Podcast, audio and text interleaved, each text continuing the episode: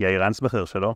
שלום שחר היקר. תראה, אני די מתרגש לפרק הזה. יצא לי להאזין לכמה פודקאסטים שלך עכשיו, וגם סיפור הלחימה שלך מה-7 באוקטובר, שהוא מעורר השראה בתוך היום הקשה והשחור הזה, גם יצא לשמוע על ניתוחים אסטרטגיים שלך, אחרי מה שקרה וגם עוד מלפני מה שקרה, שהם אה, ככה מצמררים בדיוק של הדברים, וגם מסרים על רוח ותודעה ומסרים אופטימיים, כי בעצם גם בחיים אתה גם יועץ אה, ביטחוני ולוחם, וגם איש חינוך, ואני חושב שזה מה שצפוי לנו פה בפרק, אה, שגם נשמע ברמה הביטחונית, אסטרטגית, ואת הסיפור שלך שהוא מרגש ונותן אה, השראה וכוח. ואני רוצה לשמוע את יאיר כ- כאיש אה, חינוך ואת המסר האופטימי. אני חושב שזה יהיה מסר שאולי גם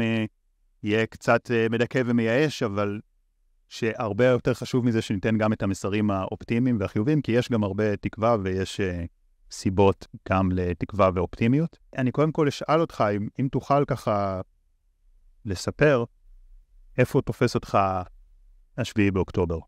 טוב, תודה שחר על ההזמנה ועל ההזדמנות ועל המילים החמות. אני אנסה לענות על הציפיות הגבוהות שהנחת כאן בהתחלה. השביעי באוקטובר, יום שמחת תורה, בעצם תופס אותי מאוד מאוד לא מוכן. זאת אומרת, אני מצד אחד באמת, אה, כנראה, ברגע שהעסק הזה פרץ והתחיל להתגלגל, אז זכיתי בהשגחה, בהשגחה פרטית להיות אחד מהאנשים היותר אה, מוכנים תודעתית לפחות למה שקרה, כי באמת עסקתי הרבה במלחמה הזאת, זה, ה... זה היה המקצוע האמיתי שלי בשנים האחרונות, לחקור כל הלקונות והקונספציות שלנו ולזהות כל מיני תורפות אצלנו ו... ולהתכונן כאילו, ולנסות גם לייעץ עד איפה שידי מגעת כדי לשפר את המוכנות הישראלית למצב חירום. אבל כל זה לא היה רלוונטי בשבת בבוקר. בלילה שלפני כן רקדנו בבית הכנסת בשמחה מאוד מאוד גדולה. ממש בשמחה שקשה לי לתאר, כאילו אני תמיד, אני, חג, שמחת תורה זה החג האהוב עליי, לפחות הגרסה הקודמת שלו. בגלל שבמהלך הימים הנוראים וגם בחג סוכות לא הצלחתי ממש להתחבר, והייתה לי תחושה ככה כבדה מאוד. אז שמחת תורה היה מבחינתי נקודת uh, התפרקות ושיא ושמחה ואיזו הבנה שיהיה בסדר, והקדוש ברוך הוא אוהב אותנו והכל יהיה טוב. ולכן אחרי הריקודים המאוד סוערים שהיו בלילה, הלכתי לישון וישנתי כמו תינוק. לא חששתי משום דבר בעולם, ולא הייתה לי שום מחשבה בסגנון הזה. וכשקמנו בבוקר, הלכתי, אבא שלי היה אצלנו בחג, והלכנו ביחד שנינו לבית הכנסת לתפילת שחרית. אז ממש בכניסה לבית, כלומר ביציאה בעצם מהבית, אני שומע משהו שהיה נשמע לי כמו אזעקה. זה היה נראה לי מאוד תלוש, אבל אמרתי לו כזה, עשיתי אותו, אמרתי לו, אבא, אתה שומע? והוא הסתכל עליי והוא נתן בי מבט ככה מאוד uh, מיוחד ואמר, להיות שהתנוצצה בו רוח הקודש לרגע, הוא אמר לי, זו אזעקת אמת. ובאותו רגע, אני לא יודע מה, אבל פתאום הבנתי שזה משהו רציני, ורצתי למעלה לחדר, אה, זה שאני יושב בו עכשיו, פה מול המחשב הפועל תמיד שלי, הוואטסאפ ווב שתמיד פועל, וראיתי את התמונה הזאת שכולם ראו, של הטנדר, הפיקאפ, הטויוטה הלבנה בשדרות עם החמושים החמאסים עליה. וזה הספיק לי, השבריר שנייה והתמונה הזאת, כדי להבין בדיוק איפה אנחנו נמצאים, שאנחנו בתוך מלחמה רבתי, מלחמה כללית על עצם קיומנו, ומפה ועד אה, לצאת לדרך, אה, זה היה דקות ספורות, כלומר הבנתי שאני צריך ל- לרוץ מהר. זהו, יצרתי קשר עם החבר'ה מעלותר, שאיתם אני עובד במילואים, וקיבלתי הזדמנות להיות אה, יחד עם חבר מאוד טוב, שהוא ככה שותף, ו...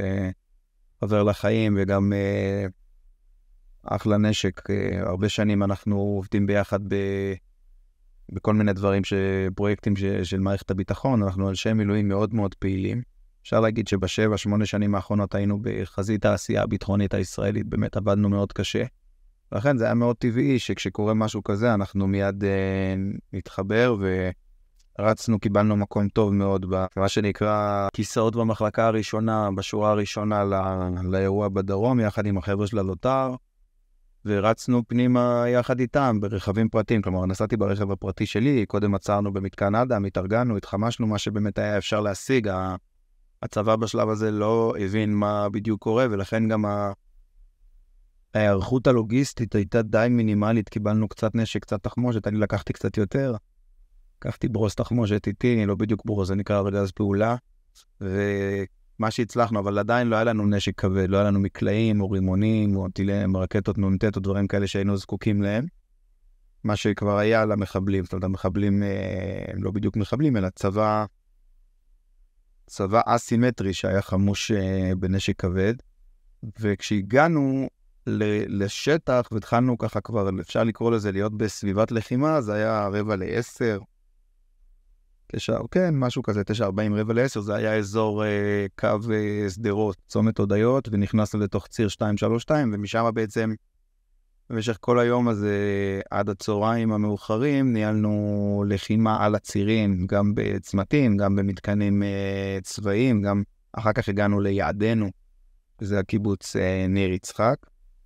וזהו, זה בעצם מסלול, ה... נקרא לזה החץ של המסלול שלנו ב... ביום הראשון. תראה, בעצם, אה, שוב, זה לא מה שאני רוצה שיהיה הנושא המרכזי שלנו, כי כן רוצה לשמוע גם את הניתוח שלך כלפי עתיד, וגם ככה כמה מסרים מחזקים, אבל אני חושב שבאותו יום עלו לאנשים המון שאלות גם קשות לגבי אה, למה צבא לא מגיע ואיפה מסוקי קרב, ובעצם בתור מישהו שממש אה, היה שם ואמרת, הייתה מלחמה מאוד אסימטרית ומאוד קשה ולא היה לנו את הציוד המתאים, מה בעצם ההסבר לזה? ההסבר לצערי הוא מאוד פשוט. יש הרבה תיאוריות קונספירציה, ואנשים לוקחים את זה, וזה מאוד טבעי אגב, אתה יודע, במיוחד מדינות שתופסות את עצמן כבעלות עליונות צבאית, כשהן חוטפות מכת פתע, בטח בסדר גודל כזה, שהיא גם מכת פתע שפגעה בעורף האזרחי הרך, ויצרה ועדיין יוצרת קביעה מאוד מאוד קשה, צריבה מאוד קשה בתודעה שלנו. יש נטייה להאשים כל מיני כוחות חתרניים, מורדים ובוגדים וכל מיני כאלה. עכשיו, אני לא אומר, יכול להיות שהאויב השכיל אה, לאסוף אה, מודיעין גם אה, באמצעות יומינט, כן, יכולות ריגול כאלה ואחרות, בהחלט יכול להיות. אגב, אני לא אזדעזע ולא אופתע מהותית אם, היה, אם היו אנשי מודיעין או סוכני מודיעין כאלה ואחרים ברמה כזאת או אחרת שנתנו לו מידע יותר מעמיק. אבל ההסבר הפשוט, שהוא ב, גם האמיתי ביותר וההגיוני ביותר, הוא ההסבר הכואב ביותר, וזה שהאויב התכונן היטב למערכה הזאת, הוא התכונן היטב למלחמה כנגד אוגדת עזה. אגב, בצורה, במודוס אופרנדי שהוא זהה למה שהחיזבאללה תכנן לעשות כנגד אוגדת הגליל, ולכן בשבילי כמי שנסע שם בתוך השטח, שום דבר לא היה חדש. כלומר, המראות והריחות והצלילים היו אה, מפתיעים ומזעזעים כמו כל אחד אחר, אבל ההיגיון היה מונח שם והבנתי בדיוק מה אני רואה. וחלק ממה שהם עשו, חלק עיקרי במתקפה הזאת, היה מעין דיקור סיני בהיגיון אסטרטגי של מבצעים מיוחדים, אה, לדקור את כל ה... אמצעי החישה, כלומר עיניים, אוזניים, מוח, לב, לנסות לדקור את, ה, את המקומות המרכזיים הרגישים בגוף, שנקרא אוגדת עזה, לפרק אותו ממנגנון הוליסטי שלם, גוף פעיל, מתפקד, לאוסף של מולקולות, אוסף של uh, כוחות קטנים שכל, או גדולים, לא חשוב, שכל אחד במקומו צריך לנהל לחימה בגזרתו, וחלק מהעניין זה גם פגיעה ביכולות התקשורת והתקשוב וה... אם תרצה, בגוף האדם יש אה, חלקיקים אה, שרצים, כן, בין הרצפטורים, בין המוח לבין אה, כל חלקי הגוף ומבשרים, כן, אלקטרונים, ניוטרונים, הם רצים ואומרים לכל תא בגוף וגם למוח מה המצב בכל החלקים. אם אתה תפגע ב... בריצה הזאת בכל מיני דרכים, אז, אז אתה תקבל בעצם גוף שהוא עדיין נראה כמו גוף, אולי אפילו מתפקד כמו גוף, אבל הוא לא אחוד, הוא לא הרמוני, הוא לא מייצר תמונה מלאה, וזה מה שקרה, הם בעצם קטעו לחלקיקים, לתאים ולאיברים, את הגוף, באותן שעות כמובן. זה משהו שאחר כך אה, עם הזמן אה, ודי במהירות, יש לומר, הלך והתאושש, התארגן והשתקם. אבל בשלוש שעות הראשונות, וזו הייתה התוכנית, התוכנית הייתה מבוססת על שלוש שעות, אה, שלוש שעות של חשיכה מוחלטת, שבהם העיניים והאוזניים והכל יהיה מוחשך, ואז הם יוכלו לעשות את, ה, את מה שהם תכננו. והחלק הזה הצליח. עכשיו, זה מה שקרה. כשאנשים מדברים איתי, גם בענייני צבא ואסטרטגיה וגם בעניינים אה, רגשיים ואנושיים, אני מחלק כמעט כל אה, תשובה שלי לשלושה חלקים, ואני גם חושב שחשוב שנגיד את זה עכשיו. לפחות ככה זה אצלי, ואני ממליץ גם לאחרים. הרובד הראשון זה הרובד הרגשי. איך זה מרגיש? ופה הרגשות הם, אה, הם, הם, הם סוערים מאוד, וזה מובן. אנושי, רגשי, יהודי, ופה גם אה, הנושא של תפקידים, אם אתה אבא או אח או אימא, ואנשים הרבה פעמים מדברים מהמקום הרגשי, וזה חשוב. חשוב שנכיר את אה, עולמות הרגש ונהיה מודעים אליהם, אבל גם חשוב שנכיר שיש שני חלקים נוספים. החלק שמעל הרגש, ו- וכך צריך להיות גם, אגב, גם מבחינת המיפוי הרוחני-חסידי של הגוף, אז הרגשות משכנם פה ב- בלב, בחלל השמאלי של הלב, ומעליהם נמצא הראש, וכאן בראש יש את הרציונל. הרציונל הוא זה שמנתח דברים, הוא זה שחושב ריאליזם, הוא זה שחושב אה, רציונליזם, אסטרטגיה, ומבין מתי צריך לשים את הרגש בצד. אגב, כולנו עושים את זה.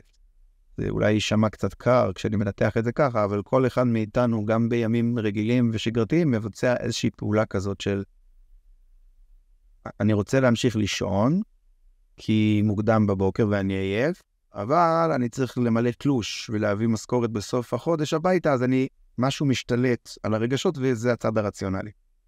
מעל הצד, הצד הרציונלי, כיהודי מאמין, יש את הקדוש ברוך הוא ואת המציאות עצמה כמו שהיא מוכתבת מלמעלה. כלומר, אם תרצה, אפשר לקרוא לזה רצון השם. או מה קרה פה מבחינה רוחנית, או מה קרה פה מבחינה דתית.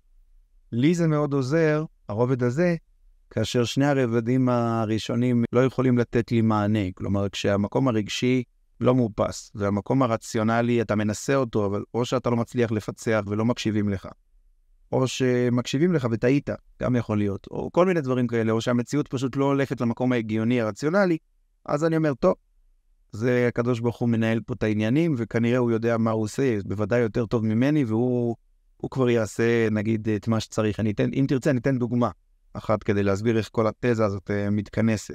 נגיד, בואו ניקח את נושא עסקת השבויים, אוקיי, החטופים. אז מבחינה רגשית, ברור שכל מי שלב אדם בו, בטח אם הוא יהודי וישראלי, הוא רק רוצה לראות את, ה, את הילדים, את הנשים, את האנשים היקרים האלה איתנו בבית, התחושות האיומות שחווינו פה וכל ה... מאז פרוץ המלחמה. אולי אפשר יהיה, ככה אנחנו אומרים לעצמנו, להרגיע משהו, לפצות על משהו בזה שנחזיר אותם, וגם בלי קשר, אנחנו פשוט רוצים לראות אותם. אנחנו, כל אחד מעם ישראל הוא חשוב לנו ויקר לנו, ואנחנו מתגעגעים, ואנחנו לא יכולים גם לסבול את הפחד והכאב והתחושות שהם פוגעים בהם כשהם נמצאים שם במרתפים ובמנהרות, או איפה שזה לא יהיה, אנחנו מדמיינים בצדק מקומות אפלים וחשוכים גם נפשית וגם פיזית. ברובד הרציונלי, אני חושב שכמעט כל בן אדם שהוא בן אדם ישר והגון יבין שלמרות שהרובד הרגשי עובד שעות נוספות, אסור לתת לרגש להוביל כאן, כי גם uh, תקדימי עבר וגם בפועל, יש פה לחימה, יש פה, יש פה מלחמה שהיא באמת מה שמוטל פה על הכף, זה כל עתידה של מדינת ישראל וכל העם הישראלי, ולכן אם עוצרים את המלחמה, או שנותנים לחמאס כל מיני הישגים ו- ודברים שהוא מעוניין בהם, פוגעים ומחלישים את מדינת ישראל ואת אה, צה"ל, וזה מסוכן, כן? אם עוצרים באמצע מהלך אופרטיבי, באמצע תמרון את הטנקים ואומרים להם לחכות, נותנים בעצם לאויב את כל מה שהוא זקוק לו, הפיקוד והשליטה, התארגנות מחדש, הגעה לכל מיני סוגים של חימוש שהוא לא יכול היה להגיע אליהם, וגם לחוליות, לגבש תמונת מצב חדשה ולפגוע בכוחותינו, ובאמת, הפסקת האש האחרונה זה מה שקרה, כלומר, אלמנטים מחמאס אה, התקרבו מאוד לכלי הרקם שלנו, הפעילו נגדם מטענים, ו... למעשה גם הצליחו לפגוע, כלומר, אמנם נפגעו קל, אה, ואני חושב, ובינוני, ארבעה חיילים שלנו, אבל זה בהחלט היה בקלות יכול להיות משהו, אסון הרבה יותר כבד. וברובד הרוחני, אני אומר לעצמי, אוקיי, הזהרנו, ניסינו, פעלנו, ביקשנו, התחננו, צעקנו, לא הקשיבו, המדינה הלכה פה על איזשהו מהלך. בסדר, מאת השם הייתה זאת. כנראה הקדוש ברוך הוא יש לו תוכניות יותר טובות ויותר חכמות משלך. והוא מבין שזו הדרך כנראה להציל את החטופים, ואולי הוא מסכל את עצתם של החמאסניקים ברגעים אלו. הם תכננו לעשות כך, והקדוש ברוך הוא משבש להם את זה. אז אתה מבין, הנה דוגמה לאיך אתה לוקח סיטואציה ו- ובעצם מרבד אותה, כן, לשלושה רבדים, ו- וזה פועל במקביל. ואז איך אתה באמת רואה את כל המלחמה הזאת אולי משלושת הרבדים? שאלה מעולה. הרובד הראשון זה רובד מעורב. מאוד מאוד קשה לי, כי כואב לי. על כל אחד מעם ישראל שנפגע, על כל אחד מהחיילים שלנו, על החטופים, על האופן המשפיל והמבזה שבו התחילה המלחמה הזאת. המכה המאוד מאוד קשה שחטפנו, גם הקינטית, כלומר בפועל, נפגעו אנשים ונחטפו, ו... וקו המגע שלנו נחדר, והעוצמה הישראלית חטפה מכה מאוד מאוד קשה ל... לגאווה שלה, ו... והגאווה הזאת היא חלק ממני. אני, אני חלק מהתחושה הזאת של, של הכוח של ישראל, ותמיד גדלתי ככה כישראלי חופשי וגאה, וחטפתי מכה מאוד מאוד קשה. חטפנו כולנו מכה מאוד קשה ב...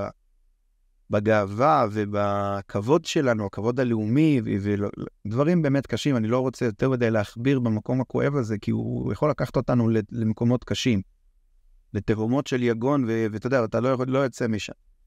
החלק השני, ברגש, אני עדיין ברובד הרגשי, הוא חלק של גאווה מאוד גדולה, על, דווקא על דברים אחרים, על, על הכוחות נפש שיש בעם הזה, על הסולידריות המדהימה ש, שיש ברוב רובם של המקומות, והנתינה האינסופית, על המסירות נפש והגבורה שהתגלתה אצל אזרחים ואצל חיילים, ועדיין מתגלה בכל רגע נתון, בכל מקום שבו אתה אה, פוקח עיניים.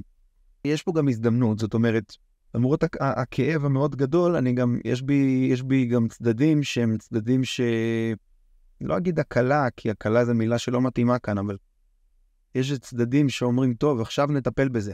עכשיו נוכל להרחיק מעלינו את האיום הזה, ונוכל לייצר לעצמנו, אולי, אם ננהג נכון, ו- ובעזרת השם, נוכל לייצר עתיד טוב יותר למען ילדינו, למען uh, הדורות הבאים. אתה מדבר על האיום ה... של האויבים שלנו. כן, כן, כן, כפשוטו. אתה יודע, כל כך הרבה שנים אנשים בדרום, וגם בצפון בעצם, חיו חיים כפולים. מצד אחד הם ניהלו שגרה, ובישראל אה, לנהל שגרה זה, זה לא גבורה, זה טבע שני, כן? יורים עליך טיל, אתה סוגר את החנות, אה, בודק שהוא לא נפל פה, וממשיך. פותח את החנות שוב. ולאט לאט מגיעים לרמה כזאת שגם כשנופל טיל, אתה אומר, טוב, הטיל לא פגע בבית הזה, ואתה ממשיך. זאת אומרת, השגרה היא פה משהו, כוח חיים אה, עצום. ומצד שני, הם כל הזמן תחת איום. תחשוב על זה, אני מדבר הרבה שנים אחורה. הילדים של שדרות, כמו גם הילדים של קריית שמונה ומטולה, כל השנים הם משהו יכול לקרות. אזעקה יכולה פתאום אה, לעלות ולרדת, ונצטרך לרוץ למקלטים. זה נתפס אצלנו כישראלים כמשהו נורמלי, אבל זה לא נורמלי, אנחנו לא חייבים. במדינות אחרות בעולם אנשים לא חיים תחת איום מתמיד שמשהו יכול להתפוצץ, ושמישהו מהצד השני של הגבול, שלפעמים הוא רחוק ולפעמים הוא ממש קרוב יושב על הגדר, יכול פתאום לנסות משהו. זו מציאות שהיא לא חדשה לנו. אנחנו בשנים האחרונות הדחקנו את האויב הזה שקיים בצד השני, אבל המפלצות האלה שמהסיבות המעוותות שלהם רוצים אה, את דמנו, ורק מחכים להזדמנות לפגוע בנו, אז עכשיו הייתה להם הזדמנות והם עשו את זה. זה לא חדש, המוטיבציה הזאת שלהם לא חדשה. עכשיו על כל הילדים האלה שכל השנים חיו בדרום תחת אה, רקטות ו- והיו מרטיבים במיטה בלילה ומפחדים, ו- וכמה טיפולים פסיכולוגיים וכמה דורות של אנשים שחיים בצל החרב ובצל הסכנה. כל זה, אם אנחנו ננהג נכון וננצל את המצב הקיים בצורה טובה ואפילו מיטבית, בעזרת השם, אנחנו נוכל להסיר את החרב הזאת מעל הצבא. לא הגיע הזמן שכולנו נחיה חיים נורמליים פה? אתה יודע, אני גם, בנקודה הזאת אני חושב שימין ושמאל, בחלוקה הקלאסית שאני, אגב, מנסה מאוד לקעקע, אני לא, לא רוצה לאמץ אותה יותר ולא להשתמש בה. כי אני חושב שזה שקר מאוד גדול, אם תרצה אפשר יהיה לדבר על זה בהמשך, אבל... לגמרי. אני חושב שבכל אופן, גם החלקים הליברליים וגם החלקים השמרנים, נגיד, בישראל, הם יסכימו. אתה יודע, הרבה פעמים אה, מציירים אה, אנשים מסוימים עם אג'נדות מסוימות, את החבר'ה כמוני, עם העיניים הנוצצות והזקנים, וחזון ארץ ישראל השלמה, והאמונה בקדוש ברוך הוא ובתורה, כאנשים שלא רוצים שלום. אנשים שמחרחרי מלחמה או ריב. אין דבר יותר הפוך מזה, אין שקר יותר גדול מזה. אני לא אומר שאין כל מיני קיצונים, תמיד יש קיצונים ומשוגעים, אני לא מדבר על זה. מדבר על רוב רובם המוחלט של האנשים משני הצדדים, מכל המחנות פה בישראל. אנשים רוצים שלום, אנשים רוצים את השקט שלהם. אני מתפרנס ממלחמה, אבל, אבל uh, כי צריך להתפרנס ממשהו, אני כותב על זה, כותב על זה מחקרים, המלחמות ש, שחקרתי הן בעיקר במקומות אחרים בעולם. אני מייעץ גם פה, כי צריך להגן על הבית שלי ועל המדינה שלי ועל אשתי ועל הילדים ועל המשפחה ועליך ועל כולם. כמו שאתה עושה אותו דבר בשבילי. אבל אני לא אוהב את זה, אני לא שש אלי זה. וואלה, הלוואי שהיה פה שלום, הלוואי שלא היינו צריכים להילחם. אבל מכיוון שהמלחמה הזאת נכפתה עלינו, ולצערי המלחמה הזאת נכפתה עלינו בצורה הכי ברוטלית שאפשר לדמיין, הכי נוראה שאפשר, הכי איומה, אולי הכי איומה בתולדות העת המודרנית. אתה יודע, פעם שבטים ברברים, ויקינגים, גרמנים, נורדים, ערבים, כל מיני כאלה, טטרים, היו, היו עושים דברים כאלה, פשיטות uh, שלל, פוגעים בגברים, וגם בתנ"ך יש את זה, לוקחים את הנשים והילדים. אבל בעת המודרנית אני לא חושב שהיינו עדים למשהו מהסוג הזה. פשיטה בסגנון uh, ג'הליה, ברבריות כזאת, שכאילו הגיעה מ- מלפני מאות שנים לתוך החיים שלנו. אין דבר יותר נורא ויותר אין, אין מלחמה יותר מוצדקת ממלחמתנו פה. אז אף אחד פה לא שש אלי קרב, בוא נגמור עם הדבר הזה. וכמו שאמרה לי אימא של איתן ניומן, חברי שנהרג ב... לצערי הוא נהרג כבר בסבב אה, קדום, אף אחד לא זוכר כבר, בשנת 2004 הוא נהרג בחניון בשכונת זייתון מאסון הנגמשים. אימא שלו פגשה אותי עשר שנים אחר כך, ב-2014, במהלך צוק איתן, ליד הבית שלה, ואז אמרתי לה, גברת ניומן, איך את מרגישה בימים האלה, עוד פעם עזה, עוד פעם חיילים? אז היא מסתכלת עליי ואומרת לי, תשמע, יאיר, מלחמה זה דבר נורא ואיום, ולכן הגיע הזמן שנעשה אותה כמו שצריך, חזק ומהר ואכזרי, ונגמור עם זה, גם בשבילנו וגם בשבילם. ככה היא אמרה לי, אם שכולה בישראל, והיא גם אלמנה דרך אגב. אז אתה לא יכול להגיד שהיא ששה אלי קרב במובן הרצחני, האימפריאליסטי, המרושע, ש, שחס וחלילה יש כאלה שאומרים, אין את זה אצלנו, אין את זה אצלנו. אני עכשיו בדיוק סיימתי לכתוב ספר, בעזרת השם אמור לצאת לאור ממש בימים הקרובים, על דרך המלחמה הישראלית, איך ישראל נלחמת ב-40 השנים האחרונות, וגם על דרך המלחמה היהודית, יש שם נספח כזה שמדבר על היהדות, והאם יש דבר כזה, איך היהודים נלחמים מאז ומעולם. אני יכול להגיד לך שאני בעיקר מצאתי מה הם לא עושים. הם לא רצחניים והם לא שואפים להטיל את חיטתם ולשלוט בעולם, זה אף פעם לא היה חלק מה-DNA שלנו. ואתה מאמין שזה אפשרי? לעשות איזשהו ניצחון שייתן שקט לתקופה ארוכה, שיסיים את זה? זה, זה בכלל פרקטית אפשרי? אני בטוח בזה. אנחנו זקוקים לזקק את הרצון הפנימי שלנו. כלומר, אם אנחנו נהיה כל הזמן עסוקים ב... אני לא מדבר על העם, אני מדבר בעיקר על זירת הטוויטר. כלומר, טוויטר כמייצג של אה, דעות של, של אליטה. יש ביטוי כזה ב, במדעי המדינה, אליטה. אליטה זה לא סתם אנשים שנולדו עם אה, כפית זהב או כסף בפה. אליטה זה שכבה של אנשים שמייצרת דעת קהל ומייצרת שיח, שיח ציבורי. בדרך כלל זה עיתונאים, בהחלט פוליטיקאים, אולי גם, אה, נגיד, אנשי צבא הם פחות אה, פעילים בשיח הזה, אבל נניח כל מיני בכירים לשעבר, כל אלה. עכשיו, אלה, לצערי, הם שכבה מאוד דקה, אבל מאוד משמעותית, והם נמצאים הרחק מאחור, הם לא השכילו להפנים את, אה, את עוצמת ואת מהות השינוי שהתרחש כאן בשטח בשבת שמחת תורה, שביעי לעשירי. ולכן הם עסוקים ב, לא רק בפלגנות ובמריבות ובמחלוקות ובשיסוי הדדי, אלא גם עושים את זה בעצימות מזעזעת. זאת אומרת, זה אנשים שחוזרים מעזה עכשיו, מהתמרון, וייכנסו לטוויטר, הם, הם, הם ירגישו כאילו הם נחתו במאדים. אתה מדבר על האליטה הישראלית או העולמית? הישראלית בלבד. עזוב את העולמית. בכלל, אני חושב ש... מה הגויים יגידו ומה אומות העולם יגידו, זה בהחלט דבר שצריך להתחשב בו, אבל בשלב השלישי, זה מעגל שלישי, זה כמו מה יגיד השכן. זה קורה הרבה אחרי שאתה, כבעל הבית, מנסה יחד עם בעלת הבית, אשתך, לפתח ביחד אה, מסקנה לגבי מה יקרה עם הילדים. אחר כך יש את השכן. השכן חשוב, לפעמים השכן מאוד חשוב, אני לא מזלזל ב- ב- ביחסים שלנו עם, עם אומות העולם, כל אחת על פי עניינה. אנחנו רק צריכים להבין שמעולם ולעולם, וזה לא ישתנה, לאומות העולם יש אינטרסים, והאינטרסים שלהם לעולם ומעולם לא היו ולא יהיו האינטרסים שלנו. יש להם אינטרסים זרים, חלקם מרושעים ושטניים, חלקם אחרים, חלקם אה, ריאל פוליטיק קלאסי, והם פשוט רוצים דברים אחרים מאיתנו. אנחנו, אסור לנו להפקיד את ביטחוננו וגם לא את אה, גורלנו או את אה, דעתנו ומה שטוב לנו בידיים שלהם, אנחנו צריכים לגבש את זה פנימה עכשיו. אני אומר, בן אדם שיחזור עכשיו מעזה וייכנס לטוויטר, הוא לא יבין על מה מדובר, כי הוא נלחם עכשיו בחזית וסיכן את חייו. והקדוש ברוך הוא ישמור על כולם, ישמור על כל חיילינו איפה שהם לא נמצאים, בים, באוויר וביבשה, שלא תיפול שערה משערות אף אחד מהם, חלילה וחס. אבל הבחור הזה, איפה שלא יהיה, נלחם כתף אל כתף. הוא אשכנזי, והוא נלחם עם תימני, אה, ו... זאת אומרת, לא תימני חוטי, אלא, אלא יהודי ישראלי ממוצא תימני, מ... מראש העין, והוא מתל אביב, והחבר השלישי מתל חי, והרביעי מדימונה, וזה מצביע ליכוד, וההוא מצביע מרץ, ו... והם כולם ביחד באותו טנק או באותו נגמש, והם עושים את מה שצריך כדי להגן עלינו, על, על, על הגוף. כן.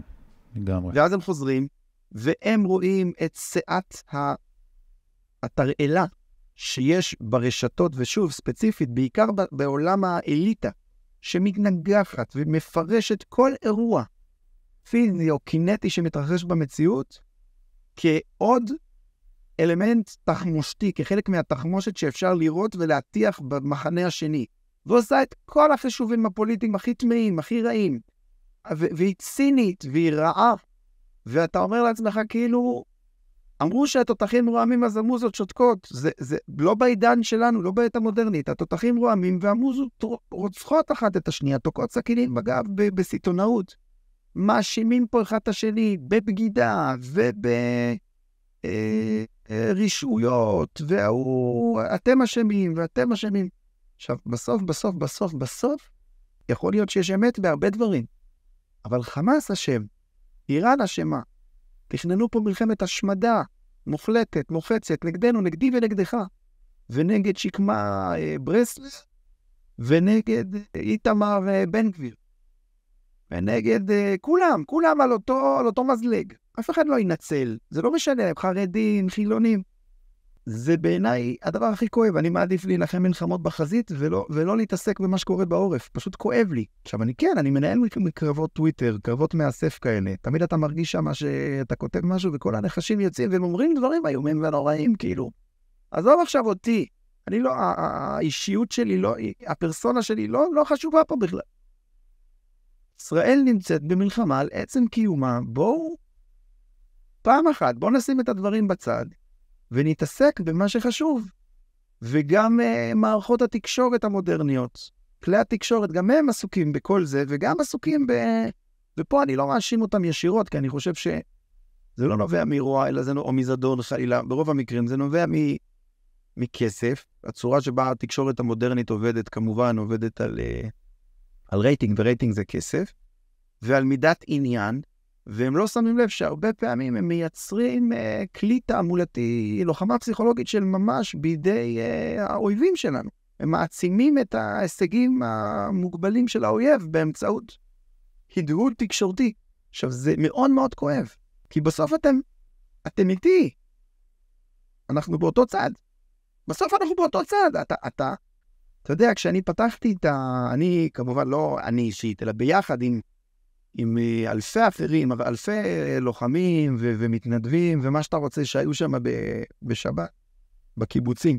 כשפתחנו את, את מחיצות הפלדה האחרונות שהפרידו בינינו לבין השגת מטרתנו האמיתית ביום ההוא, שזה היה להגיע למשפחות שהיו נצורות בתוך אה, הממ"דים בקיבוצים, והדלת נפתחה, מחיצת הברזל הכבדה הזאת נפתחה לבסוף, כי לא עזר סומסום מפתח ולא עזר שמע ישראל, לפעמים, אבל ברוב המקרים הם לא רצו לפתוח.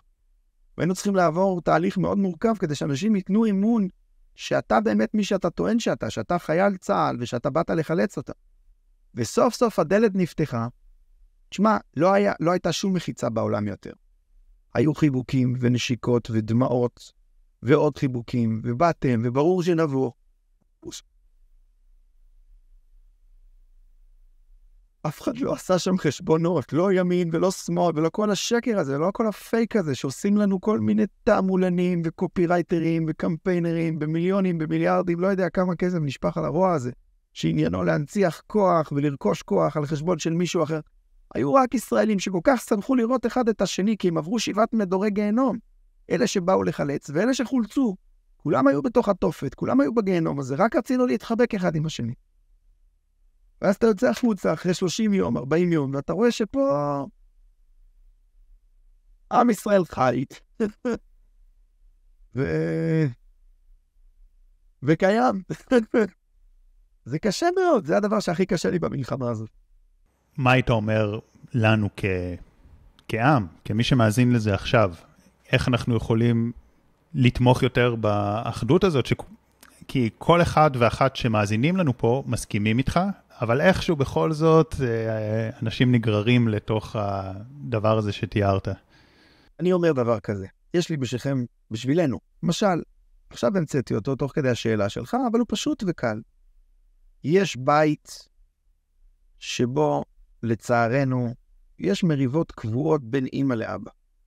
עד כדי דיבורים ברורים מאוד על גירושים, על הליך גירושים, וברור מאוד שזה לא יהיה פשוט, יש מטענים.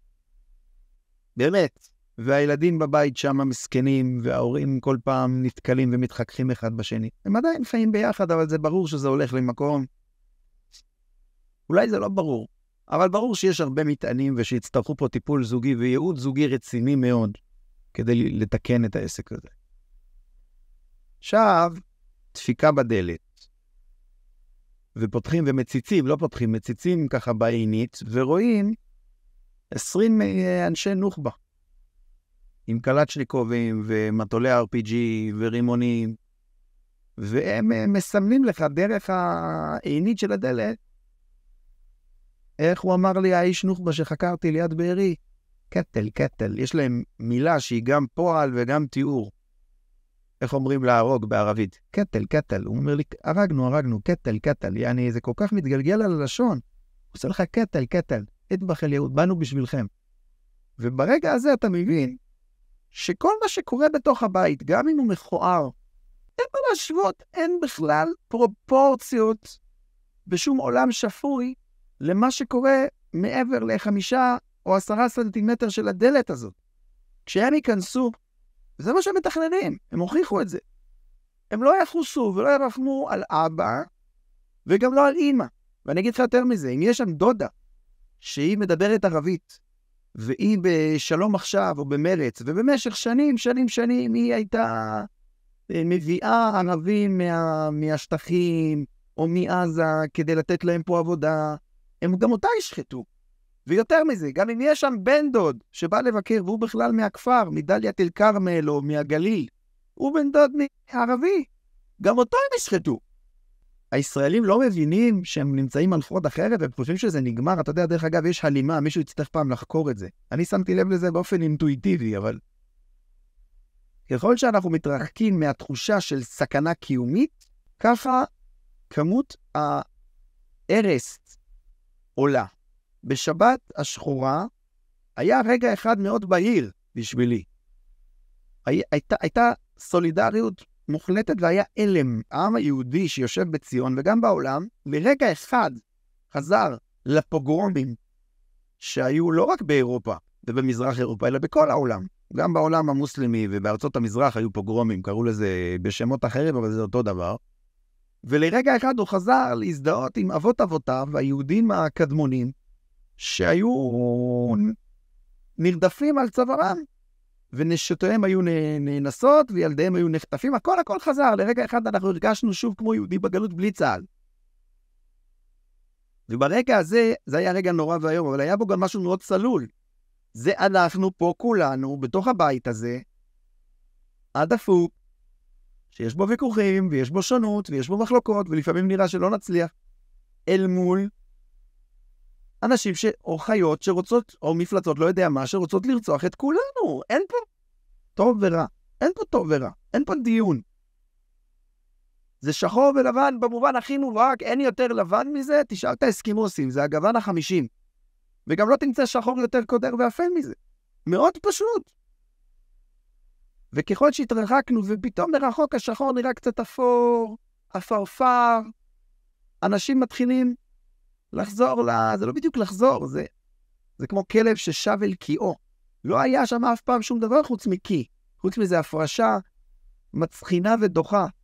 אבל עכשיו חוזרים לשם, למה? למה? למה אני צריך לחזור? למה אני צריך לחזור להאשמות הדדיות? אתה יודע, עכשיו הפרשה שמדברים עליה, היא מטריפה אותי. היא מטריפה אותי, אני יכול להשתגע. אתה יודע, אם אני לא שומר על עצמי, אני יכול פשוט ל... להתעלף מרוב כאב. ממש. שהאם צה"ל העביר או לא העביר כוחות מגבול רצועת עזה בשבת או כמה ימים לפני זה לאיו"ש? ואם כן, כמה כוחות הם היו יכולים להועיל לנו?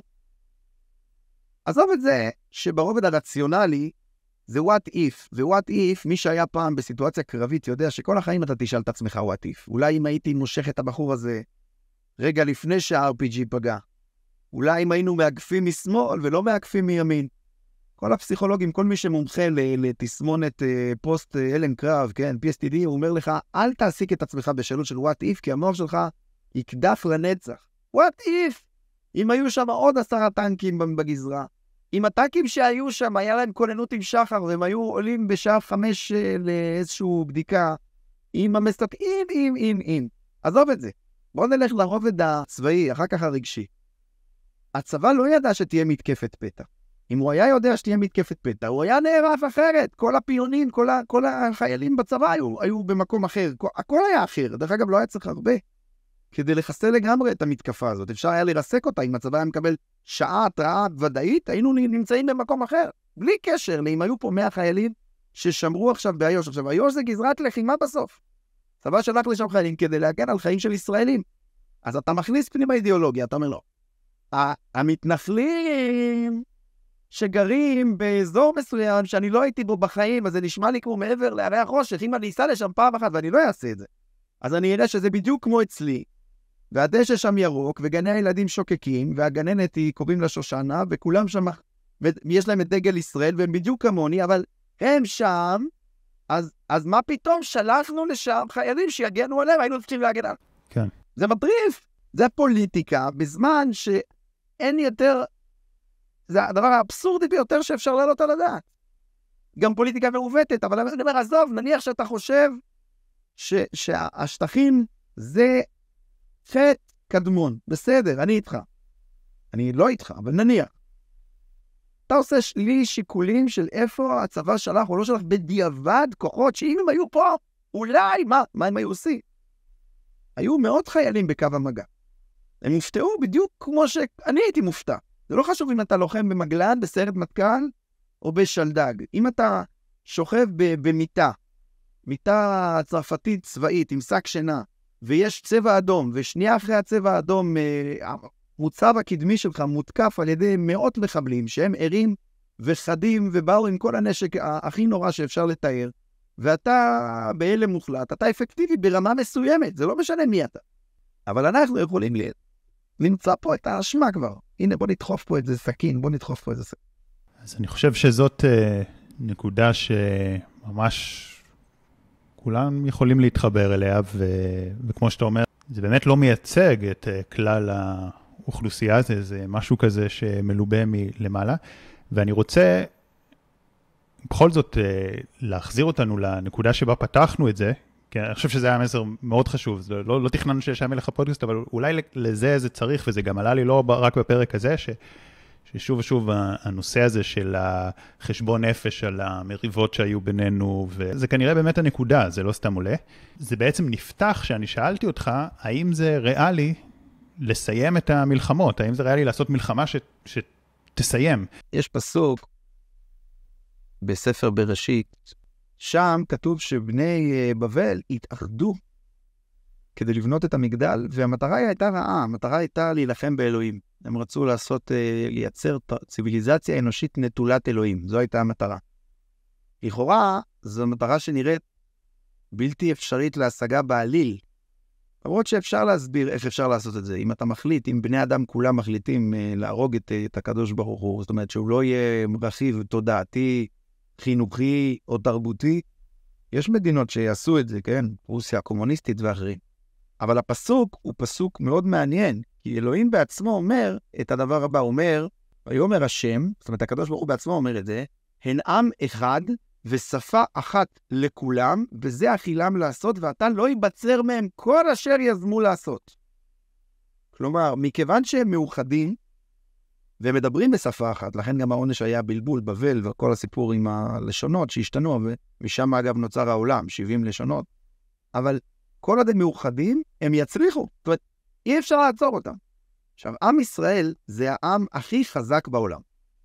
מבחינה לא פיזית כמובן, וגם לא מבחינה כמותית, אלא מבחינת כוחות היצירה, הנפש, האיכות האנושית, אין מה להגיד.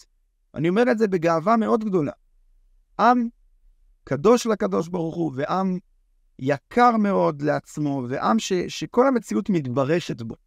גם את זה צריך להגיד, לא צריך להתבייש להגיד שהעם הזה הוא עם מיוחד, עם שיש לו כוחות נפש מדהימים. אם הוא יתאחד, אם הוא ישכיל להבין את אופי האיום, והאיום הוא לא חמאס, האיום הוא איראן, והאיום הוא איום קיומי, ובמקביל לזה שהזרועות פה משתוללות, חמאס וחיזבאללה, התמנון הוא זה שראש התמנון זומם מזימות, והם מתכננים להגיע לפצצה הגרעינית. בזמן שאנחנו מתעסקים פה ב, בכל מיני עצירות אופרטיביות, ויש לנו זמן, השעון עובד, שיהיה ברור, אנחנו מדברים פה על מלחמה על עצם קיומנו כולנו, כולנו, למעלה באולפן, למטה ברחוב, נהג המונית, הגננת, הלוחם בעזה, ואשתו שמחכה עכשיו בסביון. כולם חלק מהסיפור.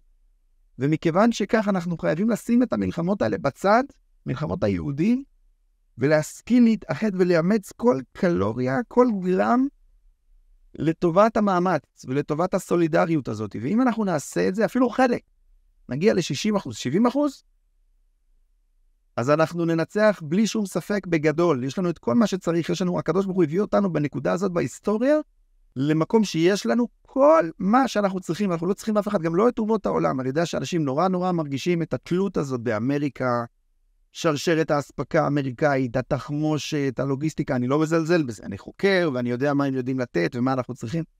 הכל נכון. אבל אם אנחנו נשכיל לעבוד ביחד, נוכל לייצר ונוכל להפיק את הכוחות והמשאבים גם פה. נוכל, נוכל לעשות את זה. יש לנו דברים מדהימים. תראה, מה שמערכת הביטחון עשתה, כמישהו מבקר גדול שלה, כבר 40 שנה אני, אני טוען שיש קונספציה עמוקה שבגללה מערכת הביטחון התנוונה והצטמצמה. במידה רבה אני שותף לדעותיו של בריק, אני גם שותף לחלק מהפרויקטים של בריק, אנחנו עבדנו ביחד. אז יש דברים שאני ממש אה, אחד לאחד איתו. ועדיין, מה שאנשים מפספסים, וזה ראיתי היטב בשטח, מה שישראל עשתה מאז שפרצה המלחמה בהקשרים הביטחוניים, זה קפיצה שהיא לא עשתה ב-40 שנה. זאת אומרת, הכוח של העם הזה, הוא נמשל בתנ"ך גם לעפר וגם לכוכבים. ואגב, זה אותו חומר בסוף, נכון? זה אותם, זה אותם חומרים. אבל אתה יכול לשים את החומר הזה למטה, והוא עפר, הוא הכי שפל שיש, והשפלה שבאומות משפילה אותו. מה שכתוב באמת שיקרה אם הם יחטפו מה, מהשפלה שבאומות. ומצד שני, אותו חומר, אותו עפר, יכול להיות לנצנץ בשמיים, במרום, להגיע מעל מעל הכוכבים.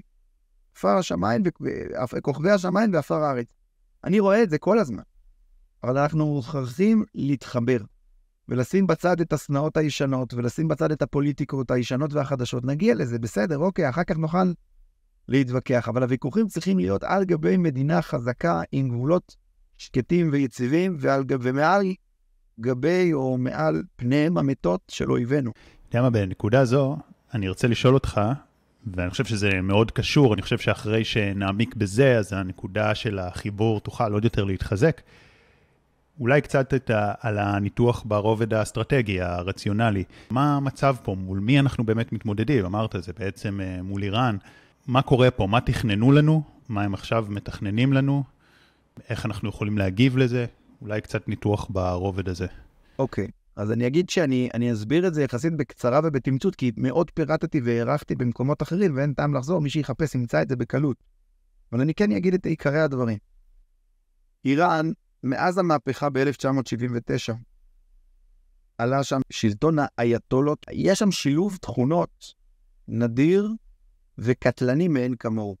מצד אחד, אנשים מבריקים, שטניים, מחוכמים מאוד מאוד מאוד מאוד, ומצד שני מדינה, זאת אומרת, המדינה עצמה שהם השתלטו עליה היא מדינה מתקדמת, אפשר להתייחס אליה, ונכון יותר להתייחס אליה כמערבית מאשר כמזרחית. אמנם התרבות היא מזרחית, אבל היכולות, הטכנולוגיה, החשיבה, ההתקדמות המדעית היא מאוד דומה למה שקורה במערב. בדברים מסוימים גם מובילים.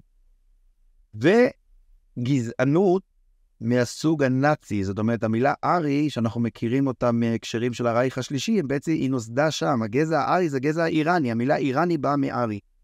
זאת אומרת, אנשים שהשילוב בין דת קיצונית מאוד מאוד שמדברת על שליטה עולמית, בכוח גם, תחכום טכנולוגי וצבאי מעשי, וגזענות מאוד מאוד גדולה, מביאים אותם להיות אה, אויב אה, נורא ואיום של ישראל, ואויב נורא ואיום גם של העולם. העולם עוד לא מבין את זה, העולם, העולם נאיבי או טיפש או רשע, אבל, אבל, אבל עכשיו הוא מתחיל להבין. אגב, מה שקורה עכשיו בים האדום זה דוגמה מצוינת, וזה לא איראן, זה רק החות'ים שחומשו ואומנו על ידי איראן לפגוע בספינות סוחר, זה, זה כבר פוגע משמעותית מאוד בנתיבי הסחר העולמיים. זאת אומרת, הם בנו משהו.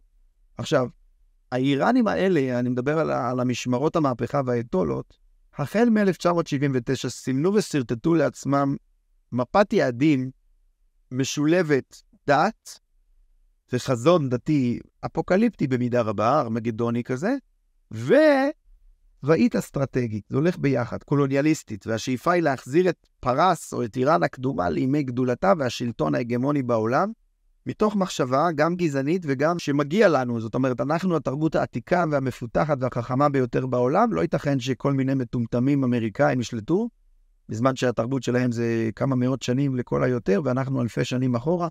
השלטון והעולם שייך לנו. עכשיו, ישראל בתוך הסיפור הזה זה קטע לא פתור. אני שאלתי את גדולי המומחים, האיראנולוגים ופרסיסטים למיניהם, גם באמ"ן, גם באקדמיה, זה באמת משהו שמאוד מאוד עניין אותי. מה יש להם איתנו? אני היום אומר לך שהתשובה היא דתית. לא מצאתי תשובה ברובד אה, שהוא לא תיאולוגי. ומי שייתן לך תשובה ברובד שהוא לא תיאולוגי, אני אקח אותה בערבון מאוד מוגבל. אולי דרך זה שאנחנו אויב שלהם, אז ככה הם יכולים לרתום כוחות כמו חיזבאללה. אבל אנחנו לא אויב שלהם, אנחנו מעולם לא באנו איתם במגע. ובכל זאת, אני לא מדבר על הערבים. זה לא ערבים, אתה צריך להבין שזו תרבות אחרת לחלוטין. בזכות זה שיש להם, אה, שהם סימנו אותנו כאויב, הם שולטים בחיזבאללה ובחות'ים. זה הפוך.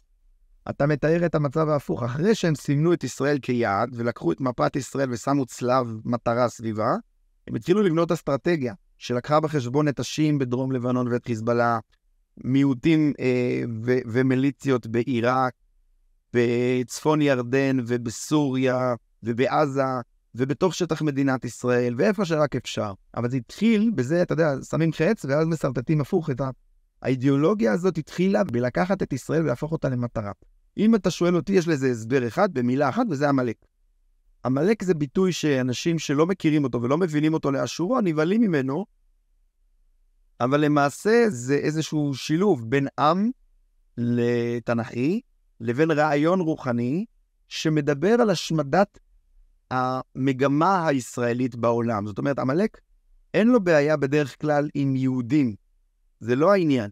אבל ברגע שהיהודים הופכים לישראלים, ומנסים לממש את ייעודם ולבנות לעצמם מדינה, הציונות, הוא קם ומתעורר, זה כוח שקם בעולם, הוא לובש צורות, מדים, והוא פעיל בתקופות שונות, בזמנים שונים, הוא יכול להיות עם מדים של אס-אס, הוא יכול להיות עם מדים של צבא מצרים, הוא יכול להיות עם מדי ליגיון רומאי, והוא יכול להיות עם מדים של משמרות המהפכה האיראנית. הוא לא שייך באמת לאף אחד מהם, הוא משתמש בהם. אבל בסופו של דבר הרעיון הזה מבקש להשמיד את מדינת ישראל ואת הישראלים, ו- ומתוך כך גם את היהודים, וזהו. להסביר את זה, להעמיק, זה הופך להיות שיעור תורה. אבל בכל אופן, אני לא מצאתי תשובה יותר טובה למה מדינה כזאת חזקה, עם משאבים גדולים, שיכולה הייתה בקלות לשגשג ולהפוך להיות uh, ראה ערך מה שקורה בחלק מהמפרציות הסוניות.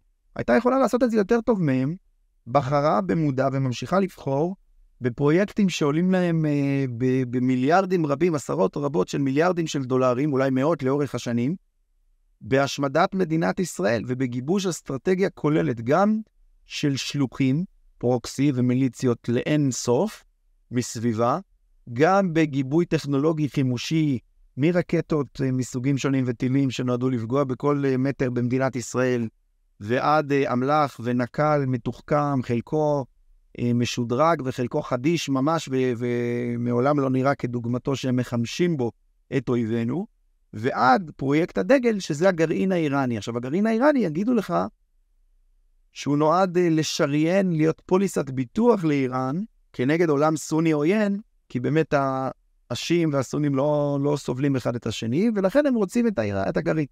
אבל הם אמרו בקולם, ואני, אתה יודע, אני נוטה להאמין להם, שהם רוצים להשמיד את מדינת ישראל. ולכן הגרעין הזה יש לו, הוא רב תכליתי, הוא גם נועד לפוליסת ביטוח, אבל הוא גם נועד להשמדת ישראל, ואין לי ספק בכלל שאם יהיה להם גרעין, הם יכולים להשתמש בזה. או באופן ישיר, או מה שאפילו עוד יותר סביר כמה שקוראים טרור בחסות הגרעין, לאיים עלינו בנשק גרעיני, ולהגיד, אתם לא יכולים לעשות כלום עכשיו, ולכן אתם תצטרכו להתמודד עם טרור שילך ויהיה יותר ויותר חצוף, יותר פרובוקטיבי, יותר נועז, עד שיגיע למצב שהוא מסכן את עצם קיומנו. אני חושב שכל הדברים האלה שהיינו יכולים לדבר עליהם לפני השביעי לעשירי היום, הם לא צריך להרחיק בדמיון, או לחשוב שמישהו פה מפחיד מישהו. זה, זה האמת הפשוטה שמתרחשת מסביבנו. ולכן אני כל הזמן חוזר לנקודה ואומר, אנחנו נלחמים באיראן, אנחנו נלחמים נגד אידיאולוגיה ונגד אסטרטגיה שגובשה נגדנו ביסודיות, בעקשנות רבה במשך עשרות שנים, ואנחנו מוכרחים להפנים את זה. חמאס הוא בסך הכל שלוחה אחת, ולמעשה שלוחה סוררת. זאת אומרת, הנס שלנו, אם תרצה, למרות שזה נורא להגיד נס על דבר כזה, אבל יש גם ניסים כאלה. יש כמה סוגים של ניסים. ויש ניסים מהסוג שהיה צריך לקרות משהו הרבה יותר גרוע, וקרה משהו הרבה יותר אה, פחות. זה, זה נשמע נורא, אבל גם זה סוג של נס. אני יכול גם לתת מקרי בוחן הרבה יותר פשוטים לזה.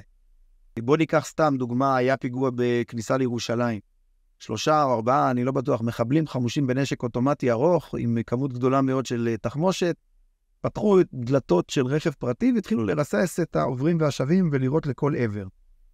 האירוע הזה, שגם בו אה, נשאבנו לכל מיני מקומות של אה, מי ירה במי וכולי, ואיזה מחדל ואיזה מחדל, זה אירוע שבמונחים ריאליסטיים הוא נס.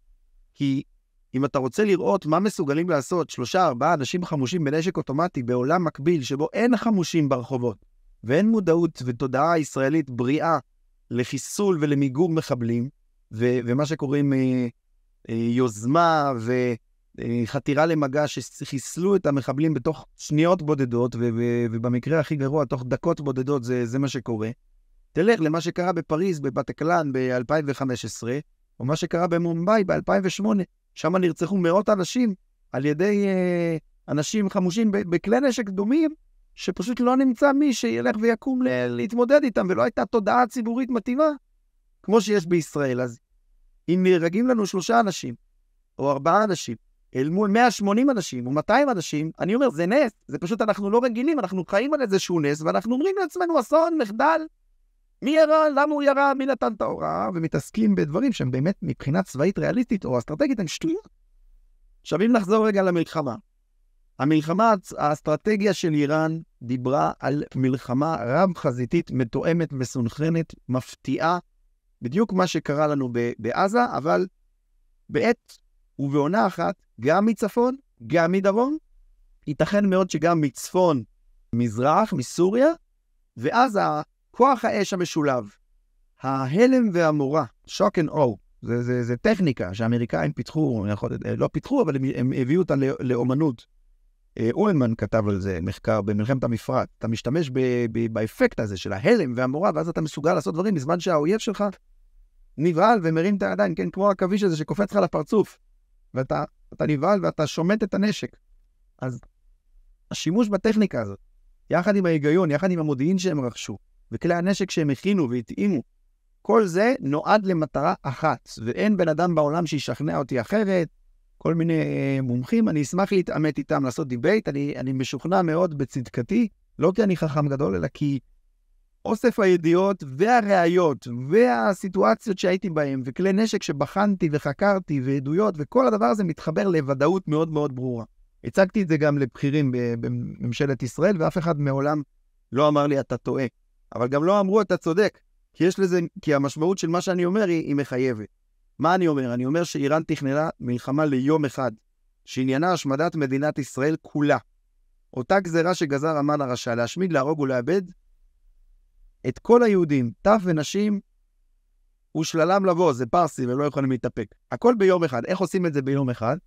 התשובה היא, תוקפים בו זמנית מדרום ומצפון את האוגדות המרחביות, מנצלים את ההלם. אגב, לא עוצרים, לא בהכרח חייבים ולא צריכים בהכרח לעצור בקו המגע, לא ביישובים ולא בקיבוצים, לא בצפון ולא בדרום, זה לא כל כך חשוב. נכנסים ומייצבים קו, תוקפים את המתקנים האסטרטגיים, אלה של חיל האוויר ואלה של צבא הים, המילואים, זאת אומרת הימ"חים, כל יתר המקומות האלה, ותוקעים את היכולת שלנו לתמרן חזרה, גם פיזית קינטית, גם באמצעות נערכים לכך, וגם חוטפים מאות אנשים פנימה לתוך שטח האויב, בצפון ובדרום, ותוקעים אותנו גם פסיכולוגית וגם נפשית וגם קינטית, בכל מיני הקשרים, לתת מהלומות אש מאוד חזקות, ואז מייצבים קו. מנצלים את ההפתעה ואת ההלם והמורא, וגם העובדה שהם כרגע נמצאים במרכזי אוכלוסייה לא קטנים, שיש בהם בדלנות טבעית ותרבות אה, ערבית מוסלמית, שאומנם אה, נמצאת בדילמה כל הזמן, למה היא נוטה? האם היא יותר אזרח ישראל, או שהיא יותר אה, פלסטינית, או שהיא יותר פרו-ערבית? יש דילמות, חקרו את הדברים האלה גדולים וחכמים ממני. אה, סמי סמוכה למשל, באוניברסיטת חיפה, כבר שנים חוקר את הזהות של ערביי ישראל ושל הבדואים בנגב, וזה לא כזה פשוט, זה אמביבילנטי. עכשיו, אמביבילנטיות זה דבר שאפשר מאוד מאוד לעזור לה להתייצב לצד שלך, כשלך יש קלצ'ניקוב, קורד, וצה"ל לא נמצא באזור, ואתה מספר לשבטים הבדואיים או לערבים בגליל שהגעת לשחרר אותם, וחזון אה, פלסטין המשוחררת והדרך לאל-אקצא סלולה, ואז אתה בעצם, מה שנקרא, מנדנד את כל הגמל. זאת אומרת, ישראל מתעוררת למציאות שהיא סיוט ביטחוני, כוחות המילואים שזקוקים לזמן וזקוקים לציוד וזקוקים למה שקוראים בצבא זמן יקר, לא מקבלים ולא יקבלו לעולם את הזמן הזה ואת הציוד הזה, כי הכל נבלע בשטח שהוא שטח מזוהם, וכל אחד לעצמו, וכל אחד צריך עכשיו לנהל לחימה ברמתו עם מה שיש לו בבית. ולהגן על משפחתו, וזה גם כנראה מה שיקרה. אנשים בשלב הזה יצטרכו להגן על, על חייהם, ואז הם לא מתפקדים כצבא, ושוללים ממך את היתרון המרכזי שלך, שזה צבא חזק, גדול, מסודר, מאורגן, ריכוזי. יש לריכוזיות ולסדר ולארגון יתרונות אה, מופצים, כמו שאנחנו רואים עכשיו גם בעזה, וגם אה, אנחנו יודעים על פני ארגוני טרור. אבל אתה משתמש בהלם ובכמות לא גדולה מדי במונחים צבאיים אה, לעשות את זה, וככה אתה משיג מה שמדינות ערב לא השיגו במלחמת יום כיפור, וכן, בהחלט זה אפשרי. זה לא קרה. ואתה חושב שעכשיו התעוררנו, שאנחנו יכולים למנוע דבר כזה עכשיו? אני חושב שעכשיו אנחנו ערים, מגויסים, מחומשים, מזוודים, עצבניים. אני מדבר לעוד כמה שנים, כי... עוד כמה שנים, אני לא יודע מה יקרה עוד כמה שנים, אני לא יודע מה יקרה עוד כמה דקות. אבל כן. אני יודע מה קורה עכשיו, ואנחנו בתוך מלחמה שלא, אין לנו דרך אחרת, אין לנו דרך לחזור אחורה, אתה מבין? גם בצפון.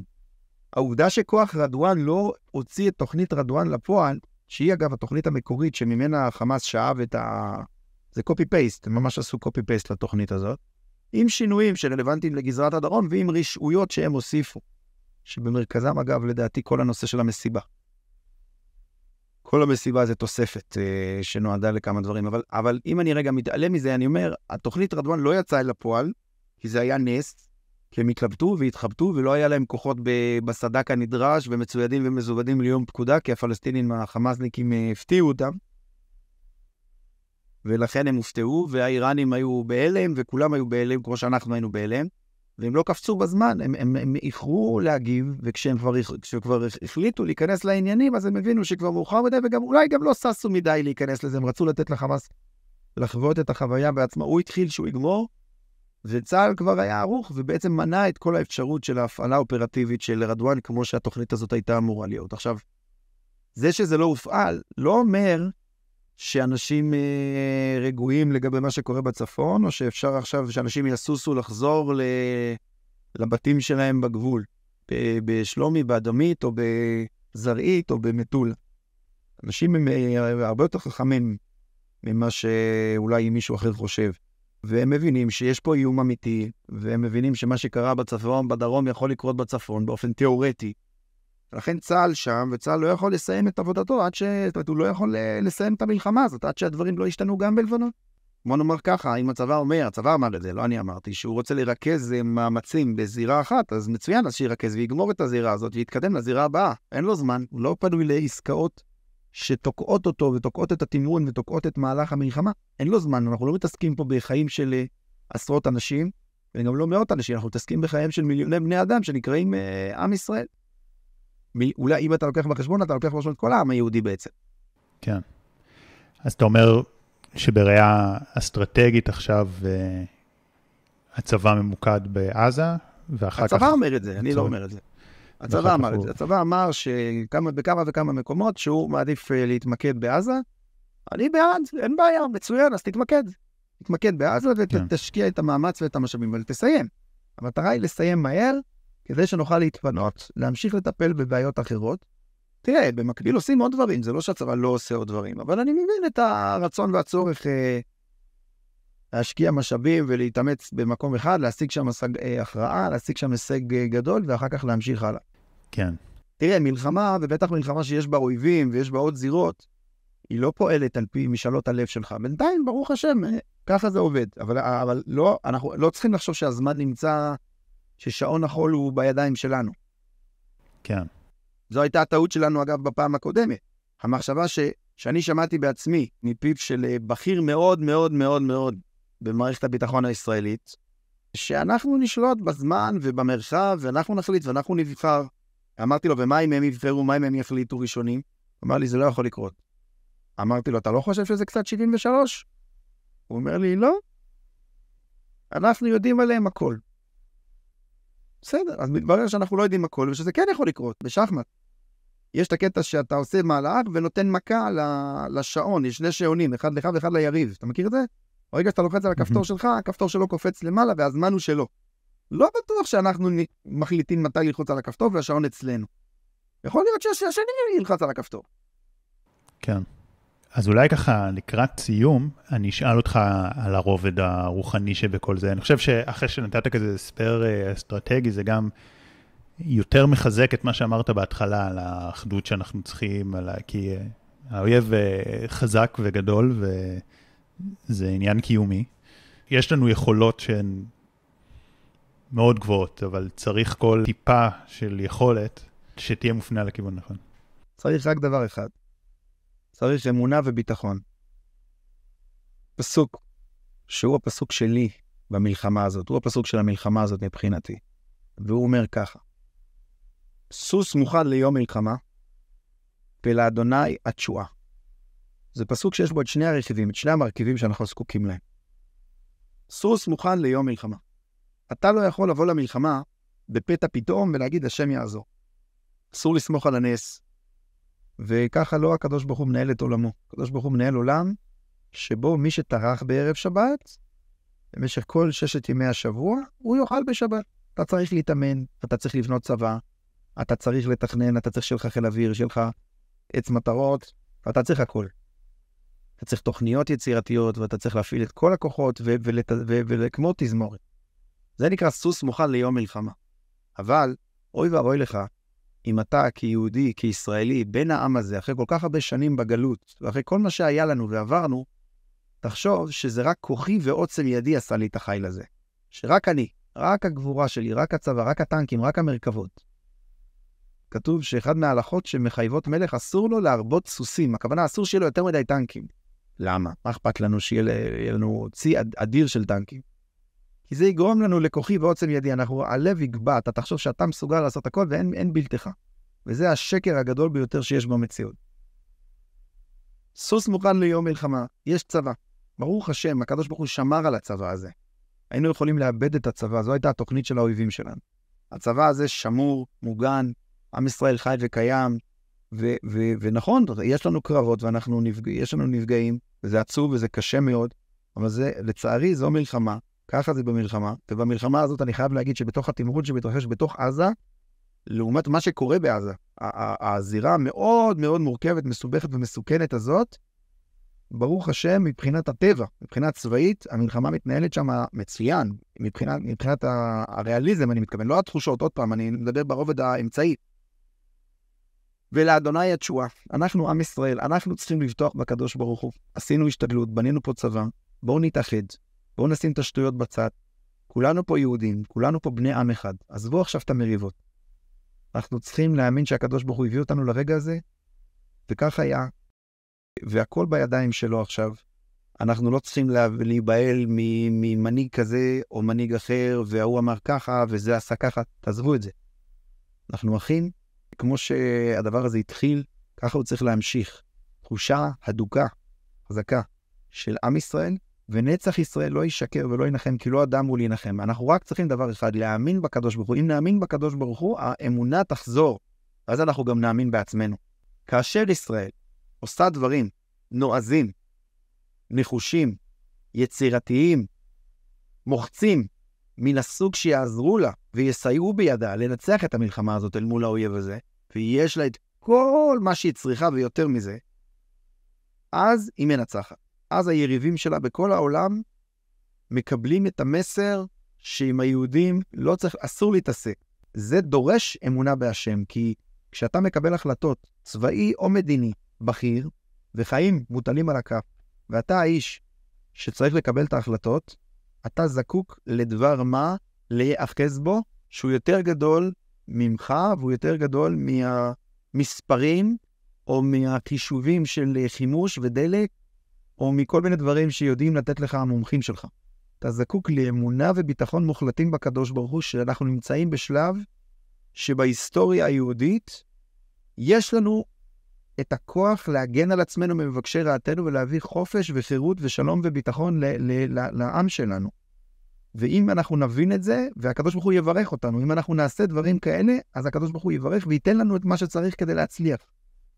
הגענו עד הלום עם כל האמצעים. עכשיו, לאדוני התשועה. צריך להפקיד בידו את הביטחון. ועל ידי זה גם מתחזקים ושמחים ומנצחים גם נפשית, במלחמה הנפשית הפסיכולוגית, לא כל כך דיברנו על זה, אבל אולי בהזדמנות. שבעצם מה שמתרחש כאן זה בעיקר מלחמה פסיכולוגית שבה האויבים שלנו הם מומחים. הם מומחים בלזרוע אימה ודמורליזציה ופחד. ואנחנו מנצחים אותם בזה שאנחנו בטוחים. אולי אני אסיים עם הטיפ הזה. שאלת אותי בתחילת השיחה שלנו, בשיחת התיאום שקדמה לשיחה הזאת. ואגב, זו הזדמנות להודות לך על, ה... על הפלטפורמה הנהדרת הזאת והמכובדת ועל ההזמנה. שאלת אותי אם יש משהו שאני רוצה, שחשוב לי להגיד, אז אולי זה. האדמו"ר השלישי של חב"ד, שקוראים לו רבי מנחם מנדל, הצמח צדק, הוא נתן טיפ ללוחמים יהודים בצבאות זרים לא היה אז, כשהוא הנהיג את אה, עדתו, את עדת החסידים, לא היו אה, לוחמי צה"ל, לא היה צה"ל ולא הייתה מדינת ישראל. הוא דיבר ללוחמים יהודים בצבאות אחרים, רוסיה, צרפת, אני לא יודע. והוא אמר להם שהפחד, ובמיוחד הפחד מהמוות, זה האויב הגדול ביותר של החייל ושל החייל היהודי. שהחיים יקרים לו ויקרים בעיניו. והדרך להתמודד עם זה, אמר האדמו"ר הצמח צדק, זה שיטה שקיימת ומבוססת מאוד בחב"ד, שנקראת מוח שליט על הלב. המוח, הרציונל, הוא מסוגל, אם ייתנו לו את הכלים, להשתלט על הרגשות. ואז הוא אמר, איך עושים את זה? כל פעם שמנסה להיכנס לכאן מחשבה לא טובה, מחשבה שהיא מפחידה, מחשבה של חוסר אמונה, מחשבה של uh, חס וחלילה של מוות, אסור לאמץ אותה, אסור לפתח אותה, צריך לדחות אותה. והמוח מסוגל לעשות את זה, הוא מסוגל לבחור איזה מחשבה אני רוצה לחשוב. המוח שלנו זה כמו בית בליעה לכדור אחד, כל פעם יש רק מחשבה אחת נוכחת, כל פעם, כל פעם, וכדור מחליף כדור, כדור מחליף כדור. ולכן אנחנו יכולים להחליט שאנחנו חושבים, וככה הרבי הציע מחשבות טובות, חיוביות, לעסוק בדברים משמחים, לא להתבייש לשמוח בימים האלה. לראות, אה, אפשר לראות דברים משמחים, סרטים, או כל דבר אחר. כמובן, אם, אה, אם רוצים, אז ללמוד תורה, או להתפלל, להגיד תהילים, ודאי. אבל על ידי זה, אומר האדמו"ר הצמח צדק, הפחד נרדם, זה הביטוי שהוא משתמש בו, תוך יום אחד של מחשבה כזאת, של מאמץ מחשבתי כזה. פחד נרדם, ותוך כמה ימים הוא נעלם. ובאמת, אני אומר, בדידי הווה עובדא, גם אני השתמשתי בטכניקה הזאת במקומות שבהם היה מפחיד, ואכן מפחיד. צריך להגיד שמי שלא מפחד, הוא לא מבין מה קורה, ודאי שזה מפחיד. אבל יש בנו את כל הכוחות, את כל המשאבים, כל היכולות, לנצח בגדול, והקדוש ברוך הוא איתנו, עם ישראל חי וקיים, ואני מודה לך שוב, שחר, על ההזדמנות. כן. ואתה יודע, אני גם רוצה להגיד משהו שהוא משמעותי בעיניי מהפרק הזה, כי אני חשבתי שזה ילך למקומות uh, קצת אחרים, גם uh, מפרקים ששמעתי שלך, ואתה יודע, זה גם מאוד מעניין לשמוע את uh, סיפורי המלחמה ואת הפרשנויות המלחמה. זה מעניין, זה אפילו קצת ממכר, אבל אני שמח שבסופו של דבר הפוקוס, uh, זה פשוט כזה לקח אותנו לשם. הלב של הפרק בתכלס היה לנושא של האחדות. אתה יודע, זה ככה... הלכת לשם בצורה מאוד רגשית, בצורה מאוד מאוד מהלב, אה, גם אה, אינטואיטיבית. זאת אומרת, זה לא משהו שתכננו לפני זה שעל זה נדבר, ו... והלכת לשם, וזה חלק משמעותי מאוד מהשיחה, ואני מאמין שזה, שזה באמת הדבר הנכון, וזה גם לא פודקאסט ראשון שזה קורה לי, ואני חושב שזה אולי המסר הכי חזק שאנחנו יכולים לקחת, שכל אחד ואחת מאיתנו צריכים לקחת ו... לחפש, לראות את הטוב אחד בשנייה, כי מאוד, שוב, כמו שאמרת, מאוד קל גם אה, להאשים וזה, כי קרה לנו כזה אסון, אז זה מאוד לחפש את האשמים, זה כזה צורך פסיכולוגי כזה, וברור שגם צריך לחקור, וזה, זה, כאילו, כל הפרק גם, גם אמרת את זה יפה.